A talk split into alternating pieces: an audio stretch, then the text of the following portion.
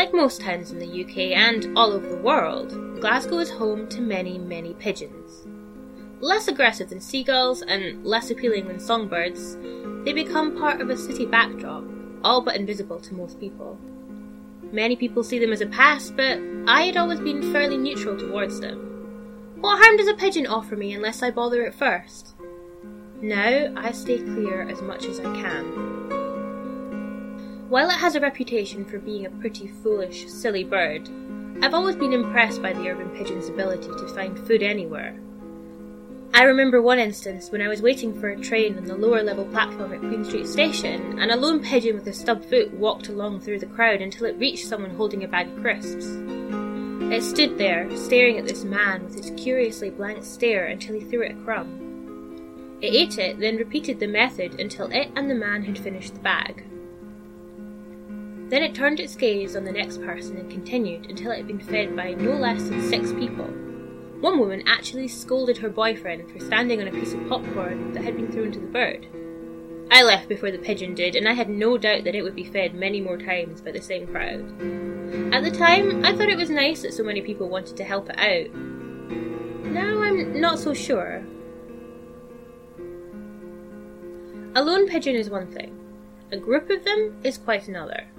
There is a certain location in the Botanic Gardens where people will often go to feed the ducks, pigeons, and squirrels. All those animals in the area are now excessively tame. I've had a squirrel climb into my handbag to check for food before. But the pigeons outnumber all of the others. If you kneel down to feed a squirrel, six pigeons will surround you. If you stand on the bridge to throw food down to the ducks, pigeons will come over and will even sit on you to make sure they get their share.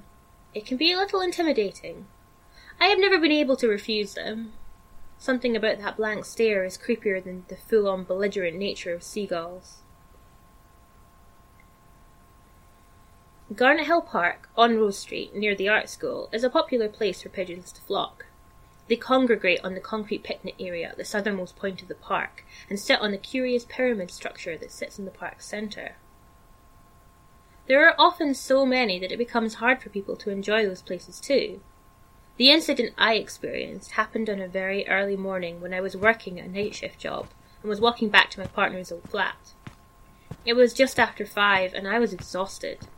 It was still dark and cold and I was wearing shoes that really hurt my feet, so I was walking slow, taking my time rather than hurrying home. I was close to the flat and ready to sleep when I passed by the park and turned to see a massive flock of pigeons surrounding one lone man sitting on a picnic bench. There were more pigeons than I had ever seen in one place in the city, perhaps thousands. They covered the entire picnic area and beyond, every bench, tree, and every part of the ground. They were all completely silent, apart from the swish of feathers and the clacking of claws on concrete. I felt itchy just looking at the number of birds in front of me. The man seemed unconcerned. He was in shadow, his head covered by a hat, but his hands were shaky and wrinkled. He held a plastic Tesco bag and slowly pulled out a chunk of bread. Every pigeon watched him silently. He threw the bread without seeming to look up, and in seconds it was devoured. They moved in a soft wave, those close enough to get a beakful moving in to snatch at it, whilst those who weren't stayed frozen, gazing blankly at the man. I had stopped completely, my sore feet forgotten, totally engrossed in the weirdness I was witnessing. The man repeated the feeding until the bag hung loose, obviously empty.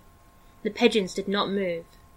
He very slowly put down the bag on the bench, then stood up. He turned and looked straight back at me, the first indication that he knew I was there. I gasped and stood back. His gaze was as blank as the pigeons. From his feet came a slow mutter that got louder and louder. The pigeons had realized that the feeding was over and were voicing their displeasure. The strange coos were taken up by the whole flock until it was loud enough that I wondered whether people would start looking out their windows to check what was making the racket. No one did. Then, as one, every pigeon took flight and swooped towards the man. He put his arms up as if to protect his face, but was in an instant covered in the birds, and I could no longer see him.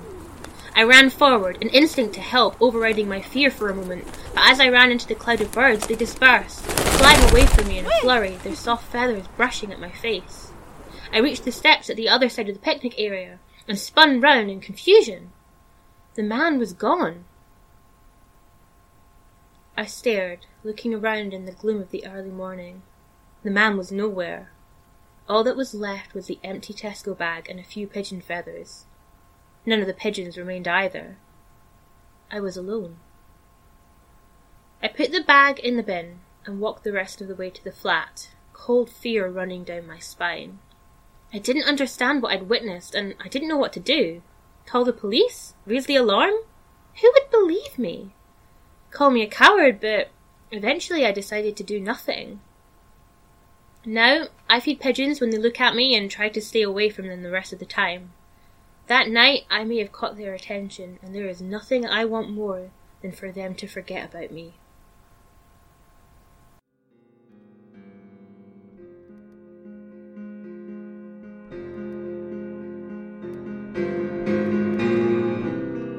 Glasgow Ghost Stories was written and produced by Libby Thomas. Credits are read by Harris Jones. Music in this episode is by the amazing Kevin MacLeod and can be found in the Free Music Archives. Sound effects are from freesound.org. For more information and pictures from the story, go to the website at glasgowghoststories.wordpress.com. We also now have some social media, so come say hi to us on Twitter or Tumblr. We can be found at Glasgow Ghost Stories on both. Thank you for listening. This episode of Glasgow Ghost Stories is dedicated to our friend Dom, who made Libby dislike pigeons so much she wrote a horror story about them. Well done, Dom.